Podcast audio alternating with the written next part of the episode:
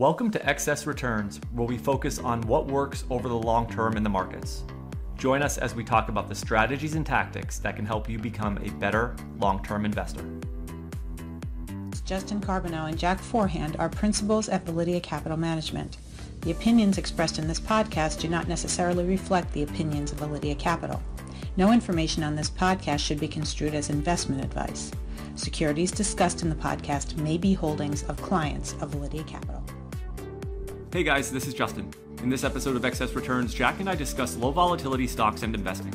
In the first part of the discussion, we chat about how you can measure a stock's volatility, to why investing in low vol stocks works over time, to the types of stocks and sectors that show up the most in low volatility portfolios. In the second half of the podcast, we talk about one of the models on Validea, based on the research of Pim van Vliet, that blends low volatility investing with other simple and straightforward measures to find conservative stocks that have the potential to outperform the market when held in the model portfolio. As always, thank you for listening. We hope you enjoy this discussion on low volatility investing. Okay, today we're going to talk about a type of investing strategy, um, uh, and probably a, a strategy or I guess a type of stock that a lot of investors, particularly retire, re, retired investors and retirees, probably have a lot of exposure to these types of stocks, and that's stocks that basically are would be considered low volatility or also known as low vol stocks.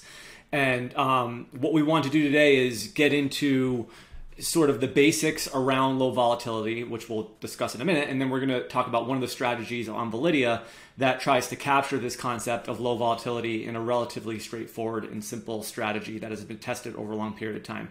But to start, Jack, I thought maybe what we could do is let's just kind of ease into low volatility and talk about what uh, metrics an investor might look at to try to identify low volatility type stocks. Yeah, you know, and to start, low volatility is one of the harder factors for those of us that follow factors to understand because it seems to, you know, the, the way finance works seems to, you know, it seems to reverse it. You know, effectively, you're buying stocks that are less volatile than the market, and you're either getting the same return as the market or you're getting a greater return. And you know, so we'll talk a little bit later about how how why it is that low volatility works. But low volatility can be tough to understand for investors. Um, so, but in terms of the basics of low volatility, there, there's really two metrics I think you know are, are, most widely used. One is standard deviation, which you know we don't have to get into the detailed calculation, but standard deviation is just how volatile an individual stock is. So it's, it's just looking at the stock itself. Um, so you know the least volatile stocks have the lowest standard deviation, and then there's beta, and, and beta sort of looks at the um, amount of risk a stock would bring to an already diversified portfolio. So it brings in the concept of covariance. So the, the, concept of how the, the stock moves in relation to the market. So standard deviation sort of sits on its own. Beta brings it into this this idea of covariance with the market into the uh, into the equation. And just to talk about standard deviation for the minute, I think over the long run, the market has a standard deviation of um, about 15%. So that means that most of the time, roughly 70% of the time, if the market's return over the very long term is 10%, um, you're going to be within a range of negative 5% per year to plus 25% per year. That's where most of the market's returns sort of would be around that mean. So when we talk about standard deviation, that's just kind of the concept in terms of thinking of market like returns. Did you want to talk at all about the low vol versus minimum volatility, the difference between those two things? Because I think we see those a lot, and sometimes investors might kind of get confused and think they're the same thing. Yeah, it's important to talk about them because you see ETFs out there that use both approaches. You'll see low volatility ETFs and you'll see min vol ETFs. And so it's just important to understand you're getting a very different product with those two. So low volatility ETFs are, are using what we talked about before, which is they're taking the least volatile stocks and they're putting them into the into the product. Minimum volatility is more about building the least volatile portfolio, not using the least volatile stocks. And so when you want to build the least volatile portfolio, you actually can put stocks that are more volatile in there because what you care about is the combination, the portfolios that's created by everything you put together. So they're, they're trying to accomplish something maybe similar, but they're doing it in very different ways. So when you see a low volatility ETF versus a minimum volatility ETF, it's important to understand the difference between the two. That's a good point. I didn't even really know the difference there, so I'm glad that you kind of pointed that out. Um, in terms of you know we've t- we talk a lot about the reasons why these factors work. When we think about value investing at least systematic value investing you know we can point to a risk-based explanation and also a mispricing based or maybe behavioral based explanation. With low volatility like you pointed out it kind of turns the whole you know getting more return for uh, higher risk sort of upside down. So there really is no risk based explanation. I don't think that I can think of um, unless I'm missing something, but there is a mispricing one. And um, what maybe you can kind of just talk to what the idea around the mispricing or behavioral based one is to, as why low volatility actually does well. Yeah, so, so like you said, the risk based explanation is, is, tough. You know, if, if you're using volatility as a measure of risk and you're investing in low volatility stocks, then how are you going to make an argument that you're taking more risk and you're getting a greater return? The one thing I would say around the risk idea is that minimum volatility is not risk free.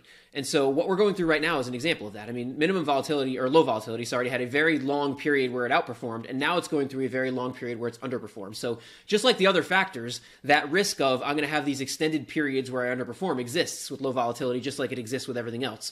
So although the risk-based argument an academic standpoint, from an academic standpoint, is not really there, there there certainly is risk in these types of stocks.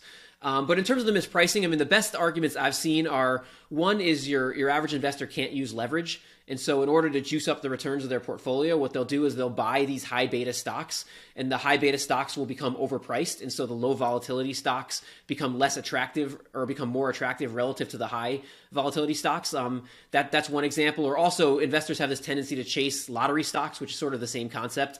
You know, these stocks that can produce huge returns, and so they overprice those stocks relative to these more safe, stable companies. Um, so, those are the two best arguments I've seen from this pricing standpoint. But like you said, from the risk based standpoint, you really can't there's really not a strong argument in favor of low volatility. When you look at like these low volatility portfolios, what you'll see is they kind of tend to cluster certain ten, certain sectors or types of stocks, you know, tend to cluster in these strategies. So for for instance, you know, in low vol, there's a lot of consumer staple type stocks or utility type stocks. And one of the things that that O'Shaughnessy Asset Management pointed out a few years ago is at, at, at the time that they had run this study, which maybe it's changed now, but is consumer staples was actually the best performing industry over i don't know how far they went back. It might have been to the 50s it may have even been longer than that. Um, and that sector was the best best performing sector. And um, you know they were sort of like asking the reasons why that might be. Um, some of those consumer staple stocks have you know higher than average return on um, equity and so, you know, maybe over time that helped explain some of the outperformance as in terms of that being one of the best performing sectors. But when you kind of think about low volatility and maybe why it works, it may be partly driven by this sort of sector exposure or concentration in um, consumer staple like stocks, which over the very long term um, have tended to do very well. And that, that also gets an important behavioral point because if, if you contrast it with something like value, you know, when you look at your portfolio and you're running a low volatility strategy, you're probably going to be fairly happy with the names you see. You're going to see good quality companies in there. Whereas when you when you run a value portfolio, you're going to see, you know, retailers in the mall and you're going to, you're going to ask yourself, why do I possibly own these things? So from a behavioral standpoint, it could be easier to stick. You know, not only is or is a low volatility strategy less volatile, but also when you look at your portfolio, you're going to feel a little more comfortable. So that, that can be an advantage for the factor relative to something like value where where you're seeing more, you know, low quality companies in your portfolio. Yeah, one of the things that you pointed out actually in your article, which was really interesting, this was using some of our own proprietary data, is how, um, and I'll let you speak to this, but the sectors and the exposure to low volatility as to where we are today versus where we are a year ago, you didn't see much movement from a sector standpoint, but within the factors you did. So maybe just explain that a little bit more? Yeah, I wrote an article a while back about momentum where I stole a concept from Corey Hoffstein where I basically said momentum is a chameleon, which means momentum can be whatever's going up. So it can change from a sector standpoint, it can change from a factor standpoint. Well, in this article, I said low volatility is a chameleon, sort of. And, and the reason is low volatility can also change. You know, it's not tied to fundamentals like something like value. It can, whatever, whatever stocks in the market have the least volatility is where low volatility is going to go. But low volatility changes a lot less than momentum. And so that's why I was saying, it was sort of couching it with the sort of um, in the heading, because if you look at the sector exposure of low volatility at the market bottom on 326 2020, and you compare it to the sector exposure of low volatility now, it almost hasn't changed at all. I mean, the biggest sector overweights were 14% overweight utilities then, 13% overweight utilities now. You know, 10% overweight consumer staples then, 10% consumer staples overweight now. So that that really hasn't changed a lot. But where it has changed is when you look at in, into the factors. And so low volatility was coming off a good run.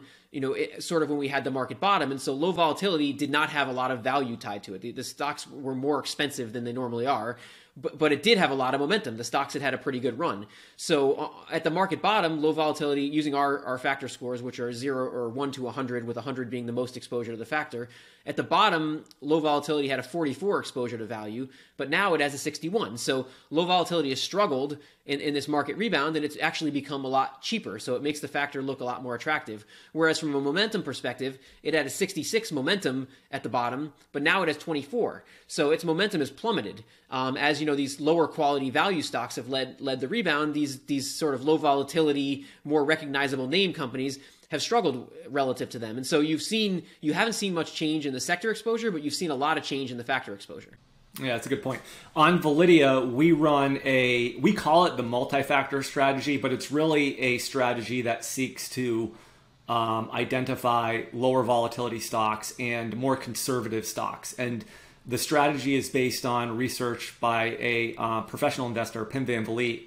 Um, he wrote a book. The title of the book is High Returns from Low Risk, a remarkable stock market paradox, and also a research paper, The Conservative Formula Quantitative Investing Made Easily Easy.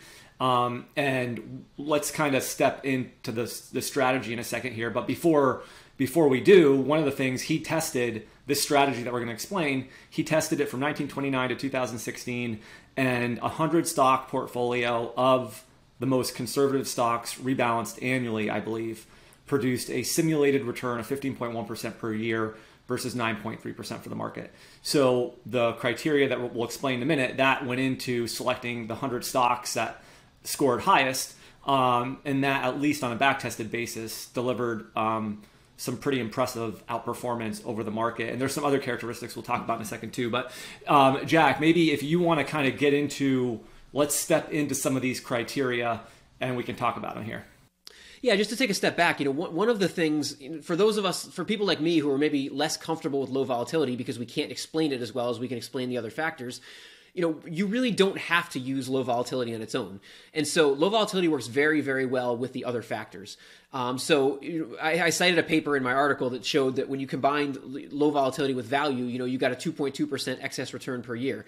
So you can combine low, low, volatility with things like value and momentum, and you don't have to use it on its own. So if you want to get the benefits of low volatility, but you're maybe not comfortable with the factor on its own, that, that's a good way to, to sort of handle that. And that, that's what this formula we use on Validea gets at. Um, it doesn't use value, but it, it does use some other criteria to say, all right, we're going to look for stocks that are less volatile in the market, but we're going to couple that with some other things that we also think generate an excess return over time to build a portfolio. So just going through the individual criteria, you know, it, it starts with the market cap and it wants uh, stocks that are within the top 1,000 stocks in the market. You know, and those tend to be more stable companies than uh, and you get when you get into the small and micro cap arenas.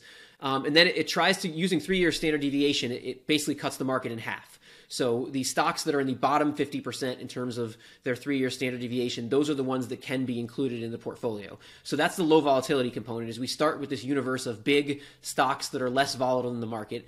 And then we run some additional criteria to rank them. And so what, what we use is momentum, which works well, very well with low volatility. We rank the stocks based on 12 minus 1 momentum, which is just momentum in the past year, excluding the most recent month. Um, and then you, you rank them again based on net payout yield which is effectively you know dividend plus share buybacks. And then you combine those two rankings into a final ranking. So you're starting with this universe of stocks that are in the bottom 50% of the market in terms of volatility and then you're ranking on momentum and net payout yield and then you're you're building a portfolio with the best combined ranking. So you're getting elements of these other factors in addition to your low volatility. Um, notice that there are no accounting metrics or variables in this strategy it's it's a really simple straightforward investment strategy. And that's actually intentional because, um, as uh, Van Vliet points out in the paper, he wanted um, to make this a very easy formula that could actually be followed and implemented. And everything you're seeing here is, you know, a pretty pretty straightforward in terms of, you know, it's not looking at anything on the balance sheet, anything on the income statement. It's just like you said, market cap, standard deviation, and then it's ranking by the net payout yield um, and momentum. That's right.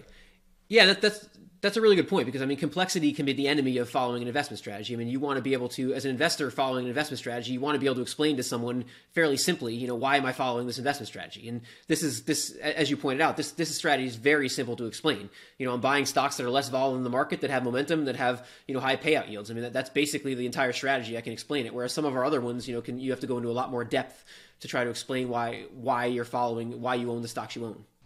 One of the um things in the back test. So it does go back to the 1930s, basically, that Van Vliet tested it back to, as we said, 1929, I think. But he started, he shows this strategy's performance every decade um, going back to that point. And what the back tested performance shows is that it never had a losing decade, even in the 30s.